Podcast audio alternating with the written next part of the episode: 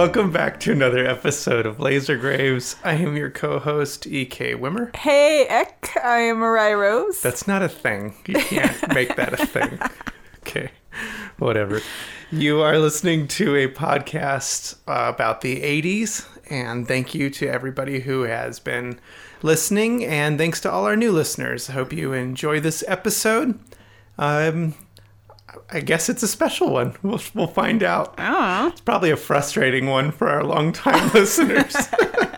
Anticlimactic. yeah. Uh, well, anyway, thanks for joining us this week. I hope you guys had a fun uh, Halloween, as weird as it was. Today, if you're listening to in real time, is election day. I hope you have already voted. If not, you should probably do that today. Also, when you're feeling really sad and depressed about today, um, and you're nervous, just listen to us. This Yeah. is what we're here for. Is we'll just suck the anxiety out. we'll take you to that tropical island for an hour. yeah. yeah, you'll be Jimmy Buffett living his best life. That's right. Pina Colada Berg. um, also, if you do like this show and you want to hear more, we do, as we've mentioned now, we have a Patreon. That is at patreon.com slash lasergraves. And for those of you who have already become patrons, great. Um, you'll be excited to know that starting this month, we have all new episodes coming out. So next Friday will be the first new one of Mariah's show, Rapid Fire. And the following week on Friday will be the new Chill Factor. I hope you guys enjoyed the first one on the music of John Carpenter.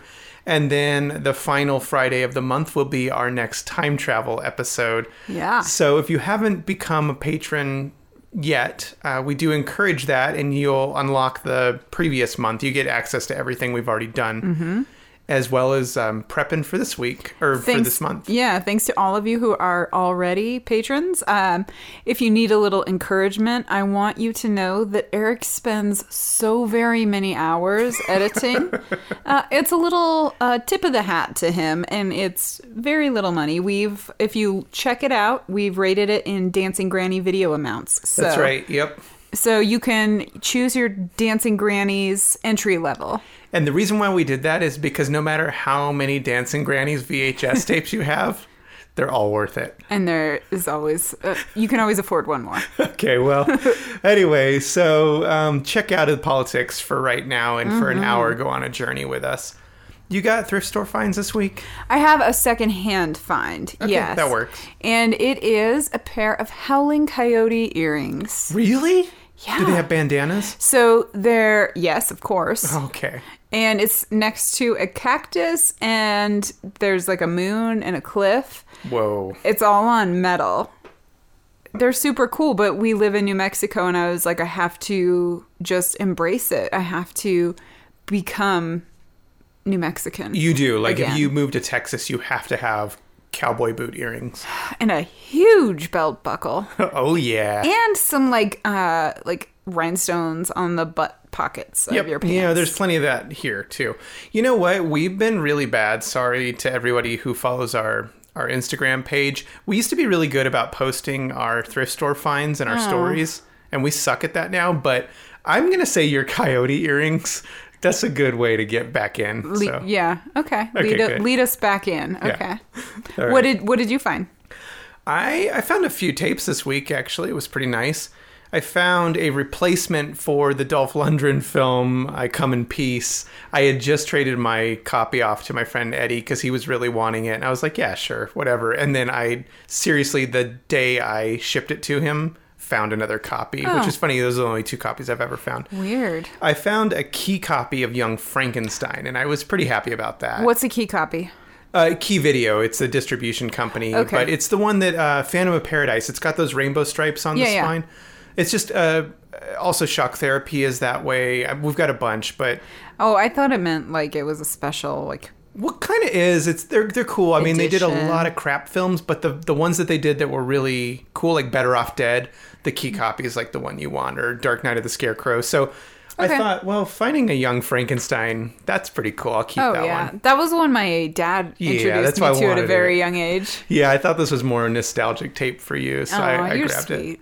And then the one I did want to talk about was I found a um, Apex film called um, Immortal Combat, not Mortal Kombat, starring Rowdy Roddy Piper. And the premise of this is that some fighters and tough guys get summoned to a mysterious island to fight immortal ninjas with superpowers. Sound similar? Yeah, it sounds a little familiar. it was really funny. Uh, it wasn't as over the top as I was hoping. Oh. I don't think it's a coincidence that they called a movie a Mortal Kombat. Okay, All right. Anyway, I found that it was fun. I'm glad you you watched it. Yeah. and I'm also very glad you didn't ask me to watch it with you. You're lucky it wasn't 80s, honey. Yeah, that's true. I'm Okay. very lucky. You guys know. You saw the title. It's no surprise. Yeah, we're doing it this week. This is not a prank. Um, okay. First time listeners, you're not going to get this. Long time listeners, kind of apologize, kind of don't. I think it's funny. Yeah. we started and intentionally started a joke at the beginning of last January. Was it intentional? I think it was just was- like No, it was totally intentional. okay. I remember us thinking, wouldn't that be funny if at the end Oh, of yeah, yeah. almost every episode we said, maybe we'll do Golden Child next week. After we got through our hundredth, which was gonna be the Golden Child as a reward, Which makes so much sense. we were like, well, we didn't do it. Maybe we should just reward people with Mm-hmm. the Golden Child. So that's why we're doing it. This joke, inside joke between us that we thought was hilarious and nobody else did, Mm-hmm. has dragged on for 11 months now. It was episode 58. You actually made me go back and hunt Yeah. with you for it, and you just laughed at what a dork I am the whole time. It was good. Episode 58, and we are now on episode 102. That's how long we've been stretching this Golden Child joke That's a long time. But that being said, we actually had plans to do the movie Heathers with uh, Winona Ryder and um, Yeah. what's his face, Cutie McGee. Oh, are you talking about Christian Slater? Christian are you Slater. calling Christian Slater Cutie McGee? During Heathers era, for sure, he was gleaming the cube era. um, this is later, isn't it? No, this is the same time. Whatever. This Let's. is before Interview with the Vampire. you know, it'd be hilarious What? is if we labeled this the Golden Child and then just started launching into Heathers. Heathers. Well, anyway, so But we're not. You'll have to wait till next week on that one because we are going to do it. Let's do it. Let's commit before we back out. Here we are. The Golden Child, 1986. When was the first time you saw this? Is this one Um, you grew up on or saw it way late? I think I saw it with you. Oh, really? That's yeah. not a surprise. No. I don't think I had seen it before then. It just, I mean, I knew it existed, but I, I wasn't an Eddie Murphy fan. His laugh was a little too much for me. What, this? I feel like a radio show right now. We got this thing down. I can do it anytime I want. yes, and you will. anyway, oh, that's funny. Well, I grew up on this, obviously. Yeah, you did. I loved this film. It was the kind of dollar store version of the better film that we'll talk about later, but I still loved it. I wasn't. This is weird. I wasn't a huge Eddie Murphy fan as much as I was a huge fan of Eddie Murphy in The Golden Child, which is mm. going to confuse many, many people because The Golden Child is not his strongest No. outing, but this is the way it is. It's kind of like House 2 or things like that. If you didn't see it, or Labyrinth, those kind of films, if you didn't see it when it came out and you watched it religiously as a kid, Goonies is another one, you're going to watch it now for the first time and go, okay, yeah, sure, that was kind of fun, but you won't have the same nostalgic attachment. Yeah, the power of nostalgia is strong. And this one is one of those. The people who do like The Golden Child, I will guarantee you it's because they saw it when they were younger and they have a good memory of it. I don't know. I mean, I saw it a little later and I still love it. And I I mean, I guess if you just really force yourself to keep watching it every few years, eventually you will become nostalgic about anything. It gets so much universal hate, or at least it did. I think people have eased up a little bit, but it's really not warranted, and we'll talk about that as time goes on. It's it's not a bad movie. I just think that you can't follow up any the, the greatest success of your entire career with anything without it being criticized. And I Oh, think yeah. that's that's the problem is anything any record, any book, any Mm-hmm. movie that comes after your biggest success is going to get criticized. Yeah, the pressure's really intense to to build upon success like it's a ladder to eternity, but you're going to have bumps in the road. And this was very upfront and and people were very self-aware of this when Eddie Murphy signed on was the pressure to follow up. We'll save it, but Yeah. that's not that that it's not like um that speculation afterwards. That was very much present as this was being made was Paramount thought we have to you know, we have yeah. to replicate the success we've had, which Yeah. was ridiculous. Although both Eddie Murphy and Charles Dance, who are in this film, uh, really panned it at some point in the f- Oh, yeah, like after sure. it was made. So that that doesn't help when you have the leads dissing on it. Yeah. it doesn't help with the legacy, but I I think that enough time has passed that people just kind of see it for what it is and appreciate it. Yeah, this film is fun. If you don't like it, that's fine. But I, I mean, it really is just a fun little 80s film. And it tried hard. In some areas, it, it does succeed. Some areas, it falls short. Uh, it also is going to get compared naturally to another film. But let's talk about kind of how this came to be a little bit before Okay. we launch into it. It was directed by Michael Ritchie, who some people would know from like Fletch was a big one. Bad News Bears before that was his big one. I I've only watched Fletch once, and I never watched Bad News Bears. The other one that he did, which is uncredited, surprised me. And this one also gets a ton of hate. Like, this mm-hmm. is a divisive film, is the horror comedy Student Bodies, which we Oh, own. I have the mm-hmm. VHS sitting right there. I actually like the film, and I like it. Maybe I should save it until we cover it, but I like it because it was one of the earliest entries of horror comedy, and it came out when what it was parodying was at its height at the moment, a slasher. And I thought that took a lot of courage. So that's why I've kind of always given student bodies a pass, is I felt like it was an ambitious uh, project. But apparently he directed this, but he's uncredited. That really surprised me. That's weird that you wouldn't credit a director. well, no, it's that's not the case. That could also ask to be uncredited. That happens a lot. Really, they're just like take my name off of the. Yeah, we've had I that happen in a few previous yeah. episodes. There's actually a name that goes with it, but we are not going to tell you. You're going to have to listen to every single episode we've ever done to discover which one that was. Did they? yep, get started after this. Did they give a false name for student bodies then? I don't know. I didn't even look that up. I was Oh, just okay. surprised to see that. And then this was written by Dennis Feldman, whose big claim to fame, the Species franchise. Oh yeah, for some fans of. weird reason, we have watched all of them. I like them. I think they're fun. They're just, you know what you're getting into when you watch it. I think that the key is that we were dating when it came out, uh, like when the first Species came out, and we saw it in the theater. I believe, right? I think we did. And I I feel like we did, but I, I think that that's why it was like we had committed to watching it when Yeah. really it was just like the $2 Tuesday thing we Yeah. did. But we were so young and in love that it was like a good memory and we just continued on through the franchise. yeah, for better or for worse. well, anyway, so that's kind of who got this this ball rolling. We'll sprinkle some other people throughout as we go, but mm-hmm. But that's that's how this got started. Now, the thing that we have to discuss right up front, and this can't be a fun fact because it's pretty well known.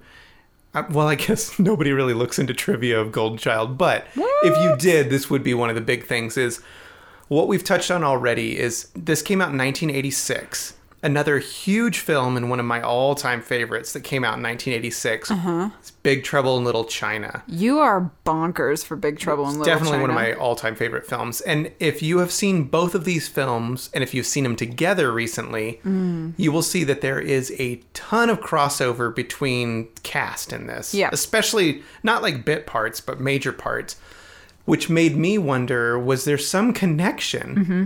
Did John Carpenter have a connection to this in some way? Now, I don't think that had an impact on how this was cast, but yes, there was a massive connection to John Carpenter because he was the one that was offered to direct this 1st He read the script and he said, It's a fun script. Uh, I would jump at the opportunity to work with Eddie Murphy because that's gold. However, I've got this other one, Big Trouble in Little China, with Kurt Russell, my boy. Interesting. And actually, did you know that Eddie Murphy was not originally intended to be the lead? I did. Did you know who was the original? Mel Gibson. Mel Gibson. And that's going to be interesting because Dennis Feldman wrote the original script as just an action adventure. Mm-hmm. And when Mel Gibson did not get cast and it went to Eddie Murphy, it became a comedy. Well, they were building on his success uh, from his previous work. And so they were like, oh, well, he's a comedian. We have to, you Yep. know, really build on that. Obviously, he'd become well known for Beverly Hills Cop. Yeah, that was uh, That was international huge. powerhouse. Yep. Yeah, so that is interesting and and that'll play into the narrative later is that this was not written as a comedy. And that's another reason why I don't think I accept a lot of the criticism is because a lot of the criticism is it's not funny. It's mm-hmm. not as funny as it could be for an Eddie Murphy movie. Eddie Murphy intentionally passed on a, just an ridiculous amount of scripts after Beverly Hills Cop Really? Because he was so stressed out. And I, I read a, or I saw an interview on Letterman where he talked about this in 86 promoting this film. He had so much pressure after Beverly Hills Cop. I mean, that thing made like 280 million or something like that. I mean, it was ridiculous Oh, and that's an 80s money. that he knew the pressure for him to follow that up was so immense that he, he just panicked. And that's why he took a year off Yeah. to pursue a musical career, which I am so happy he did. Oh, because that's in 85 when we got the single, one of my favorite 45s that we own in our collection Eddie Murphy's Party All the Time. Yeah, here you go.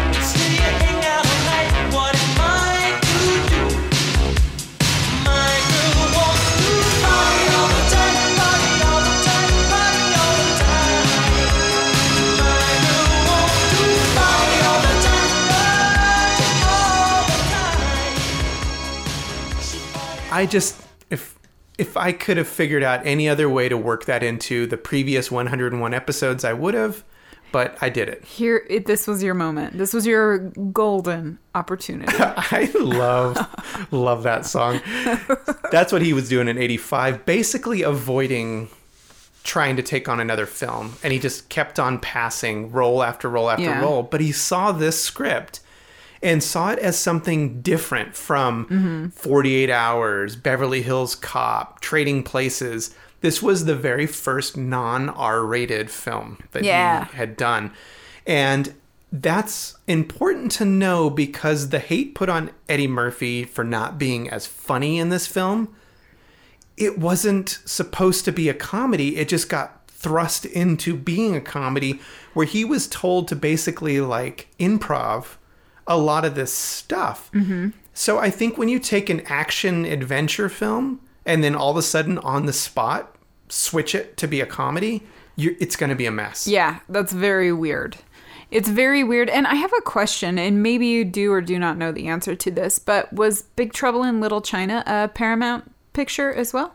No, it wasn't. However, John Carpenter was aware of the script because he had read it, uh-huh. knew it was in production, and knew that Eddie Murphy was the lead, and intentionally changed the timeline to rush through production to get it out four to five or f- I think five to six months earlier. Oh. Because he knew he would just be clobbered in the box office. Yeah. Which we'll talk about the box office at the end, but that was absolutely true on John Carpenter's end. He knew was- that would Yeah, happen. it's good insight. And Even he knew that they Russell- would compete, and so he brought it out in the summer. It was it was like a July Fourth blockbuster or whatever, Ah. and it did not. It, it would have just been swallowed up entirely. So yeah, I can't imagine Yeah. these two going head to head. Very interesting. It's really weird too because it makes me feel empathy for Eddie Murphy, who is just trying to do something different. exactly. We to have this like thing that we do where we choose a person that we like and we like this one thing that we do and we are rigidly unwilling to let them do anything else it's so unfair. And i mean I, I get it. You know the average person just says ah you do that thing that makes me laugh in this way just continue to do that. So i understand that especially through like a production company these people become commodities but what a bummer. I would have loved to see him like try something different at this point. Can can you imagine that that would have probably just changed the trajectory of his career? And like charles dance who's a pretty serious actor he had already i believe signed on before eddie murphy. So what a bummer too for everybody who had agreed on this original script to see these changes where they thought they were making something serious and oh now Yeah. it's funny? Okay Yeah, it is really interesting to think about. And just the idea, like you said, the pressure of when comedians try and switch careers, you know, uh, Jim Carrey does The Truman Show or something like that. Like they try and be a little bit more serious. And sometimes we're able to accept it and sometimes we're not. I read quite a few reviews, critics' reviews of this from 86 because Eddie Murphy, as you were saying, earlier really ripped on this, saying it just wasn't the film we thought we were going to get. He didn't point any blame, which was smart, and he said that I'm not going to point blame. It was just basically a, a whole series of events that led to this not being the film that anybody thought it was going to be. sure And he really ripped on the critics hating his performance. But you know what? I read a lot of, of actual reviews from the time, and most of them were pretty positive on Eddie Murphy. yeah A couple though, and I'm this is as artists we do this, you get you know 10 good reviews and one bad one and and the one bad one is the one that you read and hold on to forever. Yeah, worms its way into He did brain. get a couple though that basically said this is the beginning of the era of Eddie Murphy giving up and just phoning it in, like realizing that he could just do very minimal effort and still have a blockbuster. What I will say in his defense of this is regardless of the quality of his films after this, I don't think this script asked or needed him to be over the top funny. I think he just needed to be a smartass. He needed to be Yeah. condescending. He needed to make fun of people, he, whatever, because he was just this arrogant, kind of cocky character that could be funny at times. But I think if he tried to pull, you know, a, a full comedy act the whole time, like a Robin Williams, it would have just been really overwhelming and wouldn't have allowed the story to just move forward. And so Yeah. I actually like the subdued Eddie Murphy in this. Yeah, well, it works for me. It also gives the other actors room to breathe. yeah. So he plays our lead character who has the inexplicable name of Chandler Jarrell. Yeah. um, okay. I, I no comments. I, I don't know what to say Well, I about think Chandler was the original name in the original script, if I remember correctly. And he's this guy whose job is to find missing children. Yeah, like he works with the police. Um, and obviously he's played by Eddie Murphy, Murphy whose career everybody knows. I'm certainly not going to run through it. If you don't know who Eddie Murphy is, you can go to IMDb and search it. Well, this is early though. So here's what's crazy about Eddie Murphy, and to add to the pressure is he was only 25 when yeah. this was filmed. He had done SNL. Well, he had yeah, and then he did 48 Hours in Mm-hmm. 82 with Walter Hill, who's an awesome director. He did uh, Trading Places with John Landis in 83, Mm-hmm. and then 84 is when he did Beverly Hills Cop, which was just I mean a massive hit. Yeah.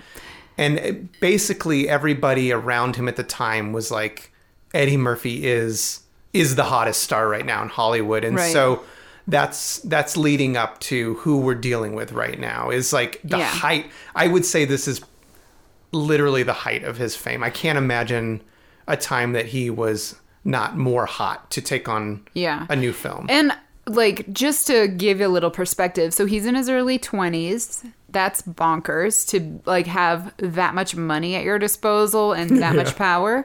But he did he wasn't like super educated. He'd gone to school. It kind of sounded like he had mediocre grades because he was just a funny guy. And his father had been like a, you know, a stand-up comedian, but just casually. And he just kind of started doing that and it just took off for him, like he'd been the funny guy. And so from being a teenager to what five years later, he is he has a, fame and wealth that you can't quantify, that the Yeah. average person cannot imagine. The pressure on that man, I can't begin to fathom. I just it, it boggles the mind. He's a very interesting person. If you watch interviews or read interviews from him during this time, 86, 85, he is is pretty private and I think he was very sensitive to criticism.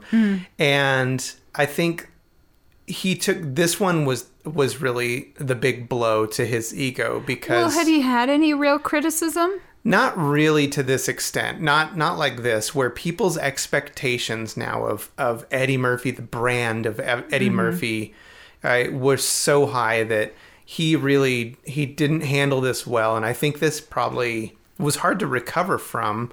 He handled it relatively well though as best he could as a 20 25 mm-hmm. 26 year old you know he just tried to keep moving forward and say you know he often talked about how critics only look for things that you could do better mm-hmm. but that his audience is his true critics and the numbers are still there at the box office. Yeah. so you know take it or leave it at that. Well, as as an artist, and I, I know you can can agree to this. Uh, we don't like critics. It's it's great to get critical feedback if it's helpful or useful, but especially in the film industry, critics just make a name for themselves by being critical without any real goal of helping somebody to grow. Yeah. And I think that's uh, really a garbage job. I'm sorry if you're a critic and you love your job, but it just seems very mean spirited. And I, I don't know. I don't like that. But that's neither here nor there. Let's get back to Chandler Jarrell. Well, that's Eddie Murphy, and we don't. This isn't an Eddie Murphy episode. However, I don't know how many Eddie, other Eddie Murf- Murphy movies we'll ever do, so it was worth talking a little bit about his Sure. career. The other main lead that we get is introduced right away to uh, Charlotte Lewis. Yes. So she plays the character Kee Nang. Uh, she's British. Yeah. She's a British actress, as you can tell from her accent. She was 18 when she filmed this movie, which is incredibly young to have something this high profile. I was wondering about her ancestry, like where she comes from, and she has a really interesting heritage. She is British, Chilean, and Iraqi in descent. But she's playing a Tibetan. Yes. Oh, that's classic 80s Hollywood. Yeah, absolutely. Oh, gosh. And interestingly, this was just kind of a side note, but something that I really admired her for. She was assaulted by Roman Polanski when she was 16. That's not what I admire. But she actually publicly denounced Roman Polanski well before the Me Too movement. She like Really? came out and outed him. Because that was her first big break, and that was the same year this came out. was Mm-hmm. Yeah, she didn't do it at the same time. Yeah, but this was uh, Pirates. His film Pirates had come out, and that was her big claim to fame that got her this role. Was basically, Mm-hmm. Yep. I think like 500 people auditioned for this role, and she got it. But I and I really, really like her performance in this. She's her great. ability to counteract Eddie Murphy and just Yeah. Mm-hmm. being straight faced the whole time and subtle. But she's also this badass that knows like kung fu and all this. She seems so mature too. For Yeah, 18, yeah, I was shocked mature, when. I read that. Yeah, I liked it. I thought she was really good in this. So Chandler Jarrell is he's a finder of lost children. We learn that's his primary goal. And she sees him on TV and uses him to or she approaches him to help her find this stolen child mm-hmm. who is the golden child. And he doesn't really have her belief system and, and doesn't understand what she's asking him to do when she reveals that he's the chosen one, chosen to find this stolen He's just doing child. what he does this whole film, which is mocks her and kind of makes fun of her, says she needs to Makes seek fun of her faith. Yeah, you need to seek mental health. She shows an ancient scroll and he says it looks like a giant joint, like all this kind, you know, avoid the These are- Rastafarians. I mean, These are bit parts that you can tell were just yeah, they're just ad lib, you know, Eddie Murphy. Mm-hmm. Some of them stick, some of them are really funny actually, Yeah. some of them are not. But yeah, that's the other main character. And before we go into the big adventure though, he kind of gives her the cold shoulder because he's on a case right now. That's mm-hmm. what we're following is he's looking for a, a missing teen and he tracks down this biker gang, classic like 80s. Well, I mean this is a little late now because it's not 70s anymore, but kind of in Hell's Hell's Angels type biker Little gang. spillover. Yeah, that kidnaps, you know, sex trafficking or whatever like mm-hmm. that. And he goes to this grungy house, which I had. This was very vivid in my memory as a child Yes. watching this. So he goes in there and he's finding out that they've held this this girl captive, and he finds some weird blood oatmeal that has this sub story about needing to feed the golden child Oh. blood. Yeah, we should probably go back too, because we haven't clarified why he's looking for the golden child or Yeah, sure, why he's been that. asked.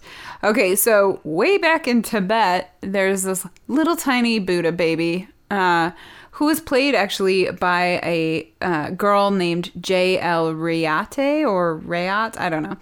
But she's a girl. She plays the golden child who's a boy. I don't know why she couldn't be a girl. Anyway, she's abducted by some devils. And the lead devil, uh, Sardo Numsa, he's like a demon. He uh, he speaks to the devil at one point. I think it's the devil, right? Mm-hmm. Oh yeah. The devil's voice. Oh yeah. Well, he like breaks away into hell Yeah. to have a little side chat. Casually. Yeah, like a little Zoom conference with uh, with with uh, Satan. yes, and it's that voice actually that I'm reeling us back towards. It's the voice of like Inspector Gadget voice for sure. What? I have this week's fun fact. Oh yeah.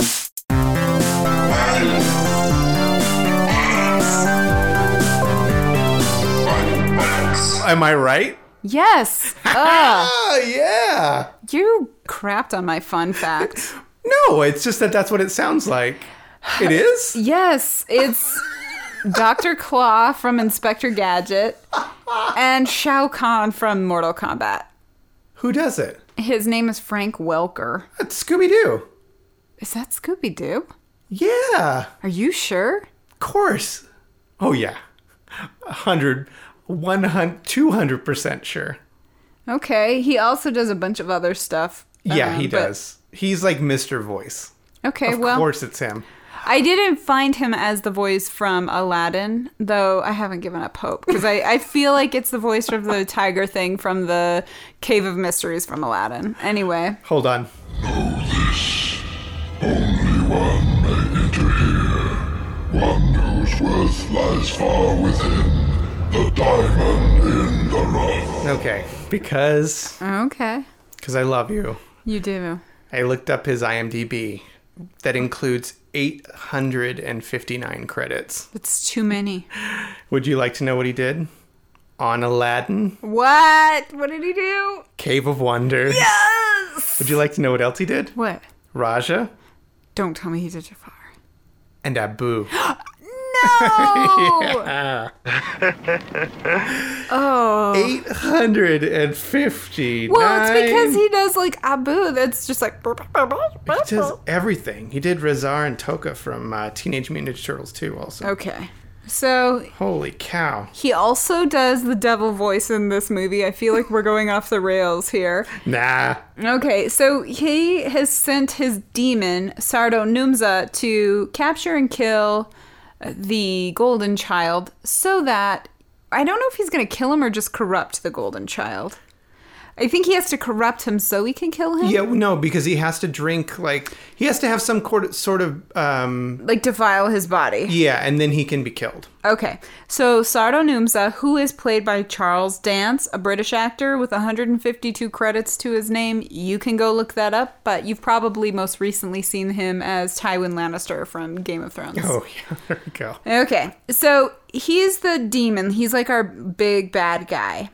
Back to our, I don't know, biker cave. yeah, So Chandler is there and he finds the dead body of the girl mm-hmm. that he has been looking for and he presumes it's probably her blood in this weird oatmeal that he finds and there's all these like weird symbols and signs on the wall. yeah golden dragons. Yeah, one thing Okay. Okay, one thing leads to the next, and he ends up connecting with Kee Nang and taking on this case. Yes. And he becomes slowly convinced through uh, her beauty and seduction techniques, plus these weird events keep happening to him that kind of lead him to believe that he's maybe maybe like uh, in for something more than he originally thought. And where he starts to kind of believe is that he has a vision one night. He has a dream Yes. where he's vid- visited by Numspa and he has his goons with him. We have to also discuss. Oh yeah. He's got two goons in particular. Til, who's played by Randall Cobb. Did you know? Did you recognize him at all? Yeah. Well, I recognized him, but what's he from? Well, you know him from Raising Arizona.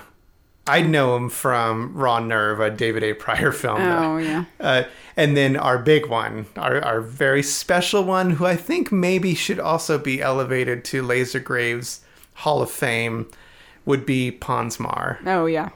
He was in Return to Oz as the head wheeler. Yes. So he plays Fu. He was also in like Master of the Universe and all kinds of cool Yeah. stuff. But I really like him. I think he's just such a crazy, weird, eccentric person. He sounds Dutch. Is he Dutch?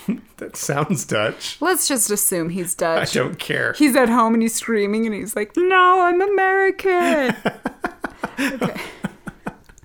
Anyway, that's the kind of goon squad that that follows around, uh, you know, the demons. yeah, and we should also note that, uh, as we said earlier, John Carpenter directed Big Trouble in Little China, which was competing with this.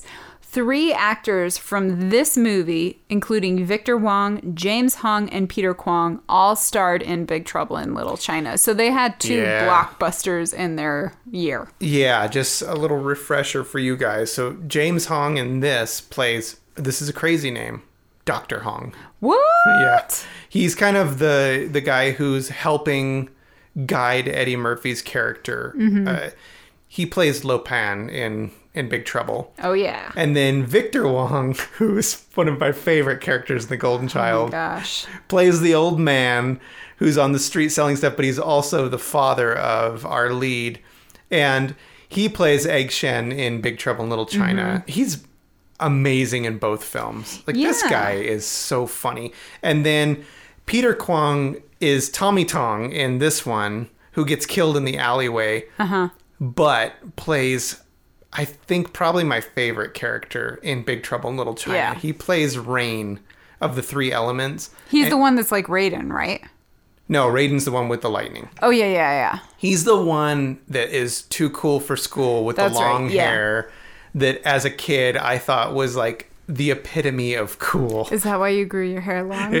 yeah, for sure. Okay. I knew it.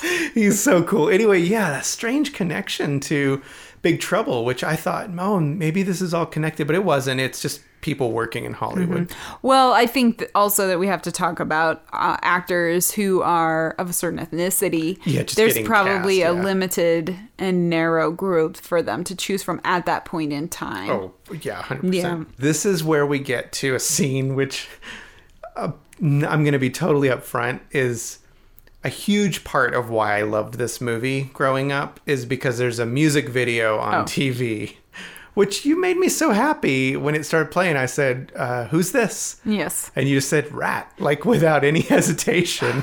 Yes. So, um, for you listeners who don't know us, um, Eric is an old school. He'll he'll say like rocker, but I call him a butt rocker, and it offends say him. rocker.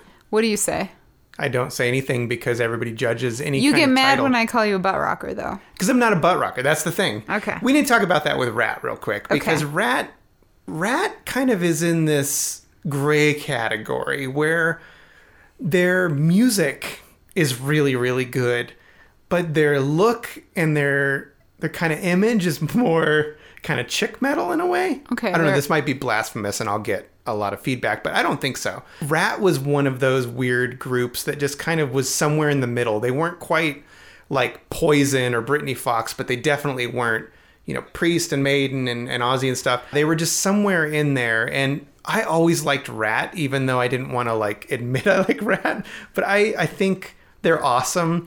And this song, Body Talk, was awesome. And the, the music video is playing. So of course I I love this because I was like, wait, what? Ratt's on TV? This is so cool. Keep in mind when this came out, you know, I was six years old, so I probably saw this when I was seven or eight. This was the prime time for me to be like, this movie's awesome. There's devils and there's rock music. you It's know, true. So I, I was I was uh, the target audience for sure. So uh, after the biker situation, it, it becomes clear to Chandler that he needs to hook up with Kee Nang, and he eventually uh, hooks up with her Yeah. in, in a way that doesn't actually make sense. But after trying a couple times, he gets her to go up to his apartment, and they have a lovely evening. Apparently, so much so that the next day she convinces him to go with her to Tibet to get a knife or a Yeah. dagger, I guess. that's when we first get to meet Victor Wong on the street, who's like this street haggler trying to sell him a necklace. One in of my Kathmandu. yeah, one of my favorite scenes.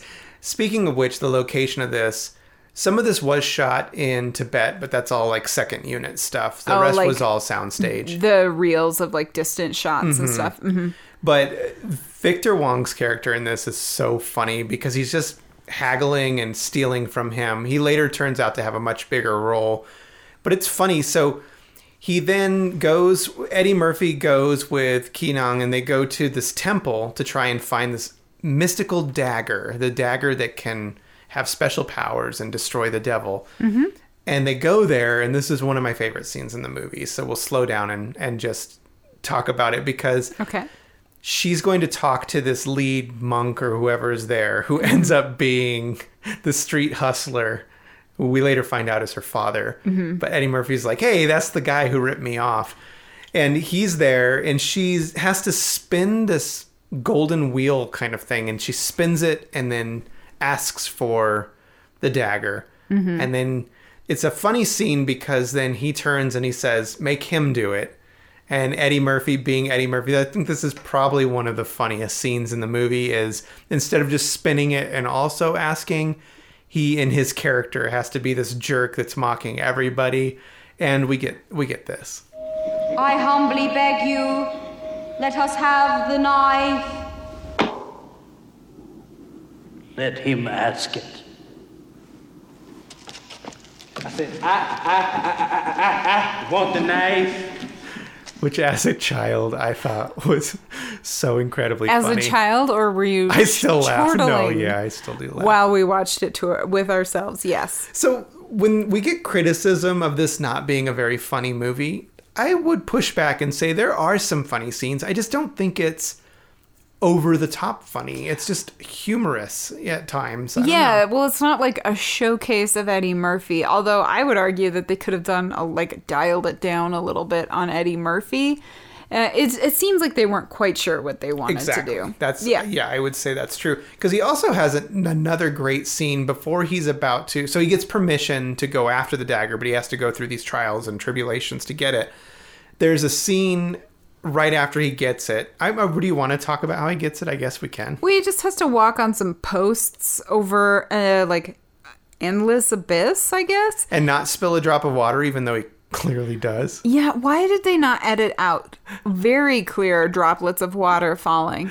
I don't know. And then he gets to the dagger that's supposed to be levitating in the fire, but you can see the strings holding it. Yeah. That's great. Also, anyway, why didn't he just drink the water? He could have just held it inside of his body the whole time. And then just hopped over everything. Yeah. Well, I don't know. We wouldn't have gotten that cool scene. I don't know. I mean, I guess if you're like getting you're dealing with like the spiritual realm, maybe you're worried about their roles over your own. We also had to see that he's a he's a problem solver in the moment. Was he? Yeah. Okay. Following this scene is one of my other probably the funniest the the one that I laughed hard at every single time. Uh-huh. Which is so he's got the dagger, it's evening, he's looking over at his love interest and he's talking to her father, the old old man, the old monk, asking for advice. And as he- as the old man is talking, this is Victor Wong. He's like picking his nose, and then he's wiping his booger on his shirt. And Eddie Murphy's like, "Oh, you're just gonna you're gonna wipe it there." Uh-huh. And then as he's walking away, Eddie Murphy says this, Get that booger off your jacket before it frees up. Scratch yourself. which this is where I think Eddie Murphy was like really showcasing just just natural humor. Right, because nobody wants to get scratched by a frozen booger. Nobody. It's very funny. It's just conscientious. so they get the dagger. They get all the way back uh, to LA or wherever it is they are. And now they're ready to rescue little baby golden child wherever he, she may be. what are your thoughts on the Golden Child? The actual Golden Child. I'm cool with golden child. Yeah. There's I- no words, so the kid can't overact that much. Uh, the kid is kept in this weird clamp cage, which is really funny. It's like Yeah. basically the equivalent of when you put in 50 cents in one of those crane machines. claw machine, yeah. Yeah, and try and grab a stuffed animal, but instead it brings up a golden child just sitting Mm-hmm. there eating leaves. That's what you're getting in this film. Part of me, like the parent side of me, was like, "That's a pretty rad timeout." It is a pretty rad timeout. But yeah, so Golden Child has to be surrounded by evil. Yes. If Golden Child touches you, you're instantly a, a helper of good. yeah, speaking of which, What? talking about s- cool tricks. Cool so tricks. there's going to be a little shout out to our friends and fellow podcast Neon Brainiacs. Is what uh, something they do every week is kind of a kill count, and they'll go through and discuss all the creative ways that people were killed in the movie. Uh Uh-huh. huh. so as an homage to them, our friends, I thought it'd be funny to instead do like a cool tricks count Oh. of all the various cool tricks that the Golden Child has. Okay. Um, here's what I came up with. he can keep in mind as, as a female actress, but it's supposed to be a boy. He can uh, bring things back to life because he brings back a parrot at one point, and then later at the end of the movie, our lead actress. And butterflies. Well, butterflies, true. You're welcome. He can control you. So if he touches you, you're now his servant, and and he can like have control over your mind. no, he's not controlling. He turns you good so that you want to help him. Okay, but he's still controlling your thoughts. Like you wouldn't have done that without him touching you. No, because this, I think that people are inherently good and we become bad through life experiences. So Okay. Golden Child just brings out our nature. Okay, so that one's got a little asterisk next to Okay. it to be determined. Okay. Telekinesis, Yep. because he can make anything and everything levitate, which he does not utilize very often. Well, he can't when surrounded by pure evil. Right. But he can, when he's good, he can do things like um, buckle your seatbelt with his mind. Yeah, because he wasn't surrounded on all four sides by evil. He's got another cool one astral projection. Talk about Cool a, effects. imagine him like interrupting appointment with fear. That would be pretty Oh, cool. That would be awesome. Nice reference. Go listen to that episode. He's got another cool one where he can uh, start cars. Mm-hmm. Uh, and then probably my favorite one of all time. Okay. He can take a uh, soda can, break it down, and reconstruct it into a tap dancing soda can to put on the Ritz. Sponsored by Pepsi. Yeah. uh, I'm going to sidestep here and tell you a little interesting story about my childhood Oh, okay. to talk about my youth and how young I saw this. So I was already very familiar and, and a big fan of this. When I got to try out for band in sixth grade in elementary, um, I, I tried out for percussion. I got it, and then in seventh grade, I went to high job. school. Congrats. Thank you. That would stick with me for a long time. in seventh grade, we had to try out to see who was going to be what chair and stuff like that Rude.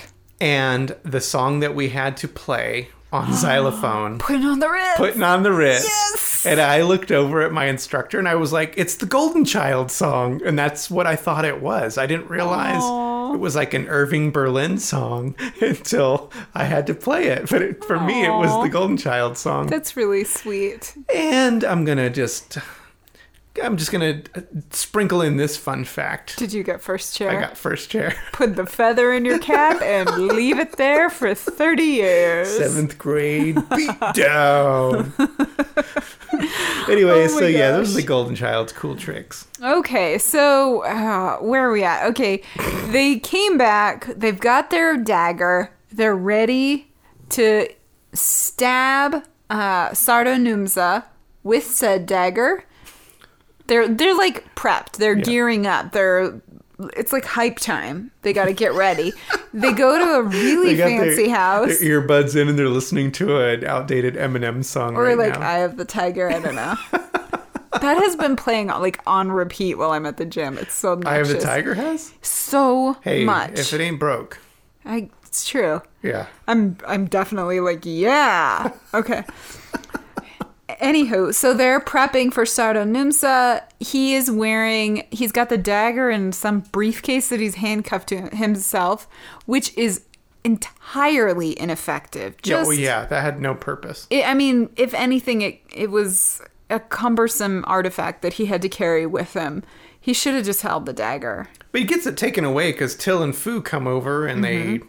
steal it from him. Yep. And they they uh, do some more damage in the process. Yeah, they shoot Kee Nang with a crossbow, which, if you go online, there's like a full situation happening where people are like, well, if you didn't know the trajectory of a crossbow and the weight, No way. uh, she probably wouldn't have died so quickly unless.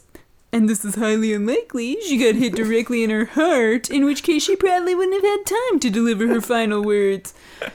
You know that's the same person who is monitoring and editing Wikipedia entries. Oh my gosh, that guy is going to like spam us with hate mail now. Totally, because he's only watching anime on Laserdisc. Oh. I know that guy. She does die though after doing some cool backflips. She does so many underwear backflips. And they're like, Interestingly, she looks pretty hot while she does this. Mm-hmm. And in like 1990s, she was voted, I don't know, some magazine somewhere's best bods of the 90s. So sure, she's in just a giant t-shirt and underwear doing backflips. congrats, uh, Charlotte Lewis. What? Who were the best bods of the males at this time? I suspect, without it doing any research, that it was only ladies on this best bods list. So, giant middle finger to the 90s. Anyway, let's go back. She's dead. And she's on what is essentially a folding table in a basement with gauze over her. Oh, I thought it was cheesecloth. Yes, it is cheesecloth. okay. She's covered in cheesecloth. They're gonna wrap her up and just like squeeze the moisture out of her and make her into a wheel of cheese. We f- failed to mention, which is a bummer because we're trying really hard not to just get bogged down, but she's in the area originally where she's being kept is with this other character, Oh, the librarian. the librarian, who is a topless serpent woman from like a Ray Harryhausen character. Look, if you are half snake, who can be bothered with a bra?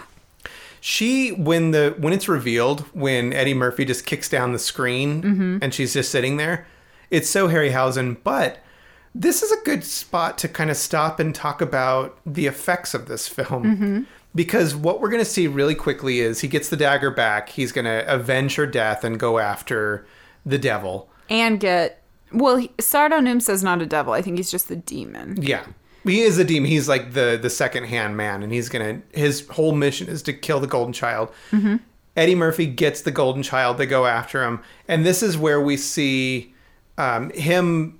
We see Noomspa like break down into a devil. Yep. And it's full stop motion animation. So cool. It is so cool. However, there's something kind of different about it. And I, I just, I was wondering your thoughts on if this was just standard, like, yep, stop motion, or if, or if it stood out or anything It like seemed that. more like claymation. Like the character itself looked to be made of clay just by coloring Mm-hmm. and the texture of it.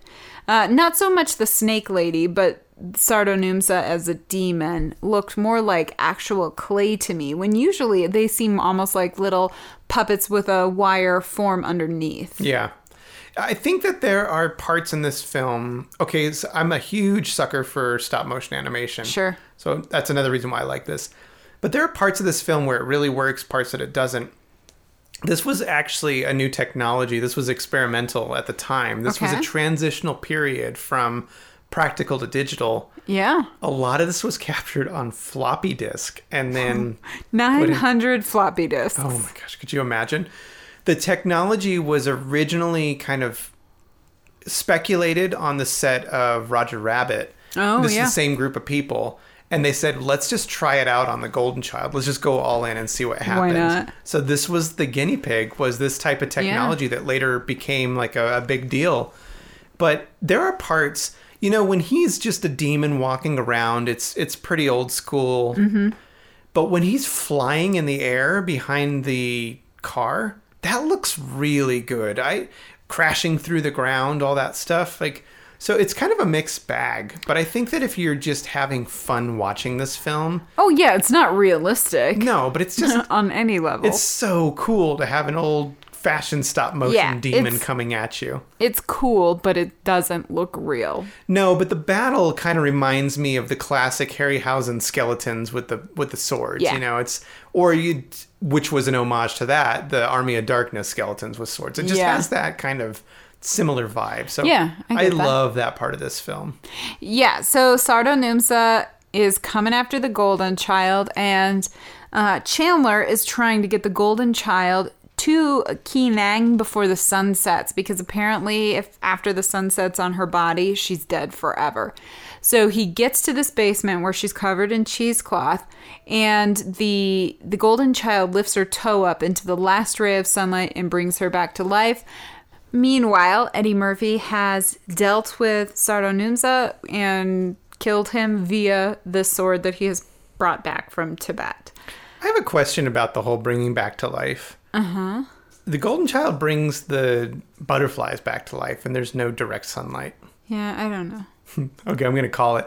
I, when I was reading one of the critics' reviews, they Mm-hmm. brought up a very good observation that I didn't even give two thoughts about. I think it was Roger Ebert that did it. Mm-hmm. Is that the parrot that we didn't ta- talk about? But there's like this parrot that he brings back at the very beginning, and it be, kind of becomes It's the like a guide. guide. That parrot, we don't even like, give this two thoughts. Crosses the ocean or to Tibet and back to America Mm-hmm. like a couple times in this film. No, he just hops on a flight. You think? Probably.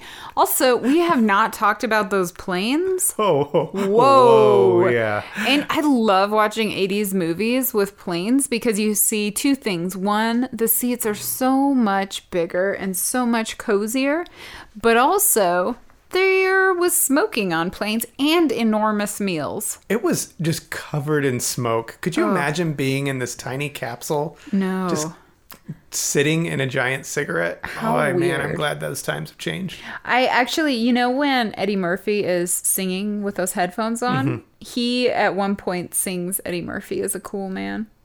really? Yeah. It's like the third line of gibberish. is a, it's a pretty funny scene. Well, needless to say, Eddie Murphy gets the dagger, and the girl. stabs the devil or the, the demon, kills him. It's all a happy ending. It's really fun. It, it's a super fun ending. It's just what you knew would happen from like the first instant. Yeah, there's no surprises. It was a fun film. The way it was received, I guess we should probably discuss that because that's part of Sure. the, the legacy of Golden Child. So this was released December 12th, 1986.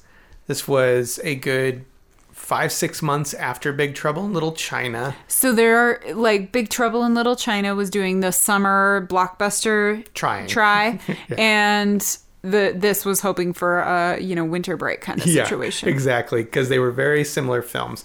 This one cost 25 million to make. It made 79, almost 80 million dollars. So it's very successful. Well, on paper, you would think so. The problem is, this was a flop in Paramount's eyes because Beverly Hills Cop had made 280 whatever Oh. million. So it was like, apparently, this is a failure. Okay. We whatever. we only made fifty something million. Keep in mind, John Carpenter's Big Trouble in Little China only made 11 million. Oof. This is interesting considering the legacy of the two films because they're always going to get compared because they came Yeah. out the same year. They have this whole- whole Eastern mysticism thing. Yeah. It's interesting to me that one film made 80 million, the other made 11 million, and it is- doesn't take a genius to figure out which one actually had the staying power and the mm-hmm. cult status. Like which one had Kurt Russell? That's totally it right there. It's the Kurt Russell factor. What did we just watch the other night that had him? Oh, it was the Oh, Bone Tomahawk. yeah. I, I wanted to call it Jawbone. He is just too cool for school. He's a silver fox. yeah, he's awesome. He, he's awesome in that film. That film was made on like one million dollar budget too. Don't even get me Tomahawk, started yeah. on that. Okay. Anyway, so it comes out. It splits critics, as we mentioned. Like this is not the Eddie Murphy everybody thought we were Mm-hmm. getting. But it's also not enough of a break from Eddie Murphy for be, people to be like, oh, he's doing something totally different. Yep. We talked about this before that our two leads um, dissed on it. You know, Eddie Murphy and our, our lead devil there, uh. Yeah. Charles Dance. He he actually said I have a quote from him about it. From like Charles? to- yes. So he said they had gotten to know him, him being uh, Eddie Murphy, so well through Beverly Hills Cop that they wanted the character to be much more like that. So the studio went ba- went back and reshot a lot of the footage of Eddie j- doing Eddie Murphy isms and then put them into the picture. And then they took out a really sumptuous, weird, and beautiful score and replaced it with something more funky. So basically, you got was Beverly Hills Cop in Tibet. You know what? That is very on point because it's true. Let's slow slow down and, and talk about the score, which we didn't even discuss. Yeah. That does have kind of a Beverly Hills Cop vibe to it. It's like a little funky, funky break every now and again. Yeah. So originally, this was supposed to go to Alan Silvestri, who did Back to the Future and all that. He passed on it, and then it went to John Barry, legendary composer. He's done what Dances with Wolves and all this stuff. I actually have a uh, sore spot in my mind with with John Barry because as a composer, I've had his his work sent to me Oh. As examples. And Can you like- do this on like a zero budget? yeah, can you do this? And I'm like, I can't. It's John Barry. But anyway, John Barry scored it. And then test audiences heard it and was like, no, this isn't really sitting well. We need this to be cool and hip. So another composer, Michael Colombier, who came in and did this synth score, which it gets this Beverly Hills Cop more vibe to it. Uh-huh. He's the one that ends up getting brought on then after the fact. And then you get this weird merging of both of their scores as the final product, in addition to the soundtrack with bands like Ratt. Yeah. It's very weird. It reminded me a lot of, an, of a previous episode, Legend, where Jerry Goldsmith had done the entire score. Mm-hmm. And then they decided, I think it was Ridley Scott or somebody said, oh, this isn't the right vibe. We need this to be cooler. And that's when Tangerine Dream came in and basically replaced all of Jerry's score. So it's a similar situation where when you have big studios, and this was very last minute to switch Yeah. out the score, It's too many cooks in the kitchen. way too many cooks in the kitchen, which just adds to the kind of mess that happens. You know who else had a, a problem with this film? Who? The writer, David Feldman. Oh, because he had written something very different. totally different. He called this a nightmare. He said they took he took this his script, found out Eddie Murphy was going to be in it, and tried to make it an Eddie Murphy movie. Yeah. and so he was extremely disappointed. That would be it. devastating. Yeah, I can't even imagine. But there you go. I mean, that's we've already talked about it. Take it or leave it. This is what the Golden Child is. I think a lot of people put this into that realm of forgettable blockbusters that Mm. were like massive successes that nobody really remembers very well. Okay. I hope that it's like for everybody involved, for the writer, for the actors, that it's a little bit of a worst, worst witch thing where it finds its legs 20 years later and you Yeah. go, oh, okay, I see what we were doing there. I don't, I, you know, it wasn't maybe what I had in mind, but I see its value in the long term. I think it's great. I think there my two warnings going into it if you haven't seen it is A, it's not Beverly Hills Cops. So don't expect that version of Eddie and it's Murphy. not Big Trouble in Little China. yeah, exactly. And it's not Big Trouble in Little China. If you know those two things going in, it's just a fun film. Mm-hmm. Why I liked it is because I liked Big Trouble in Little China. So this was kind of another version of that. It just was fun. It Mm-hmm. had stop motion animation, adventure, comedy. I mean, it was all there. So if you like those two things, you put your hands together, you get Golden Child, and you're happy. Yeah, and if you do it slowly, you get a slow clap.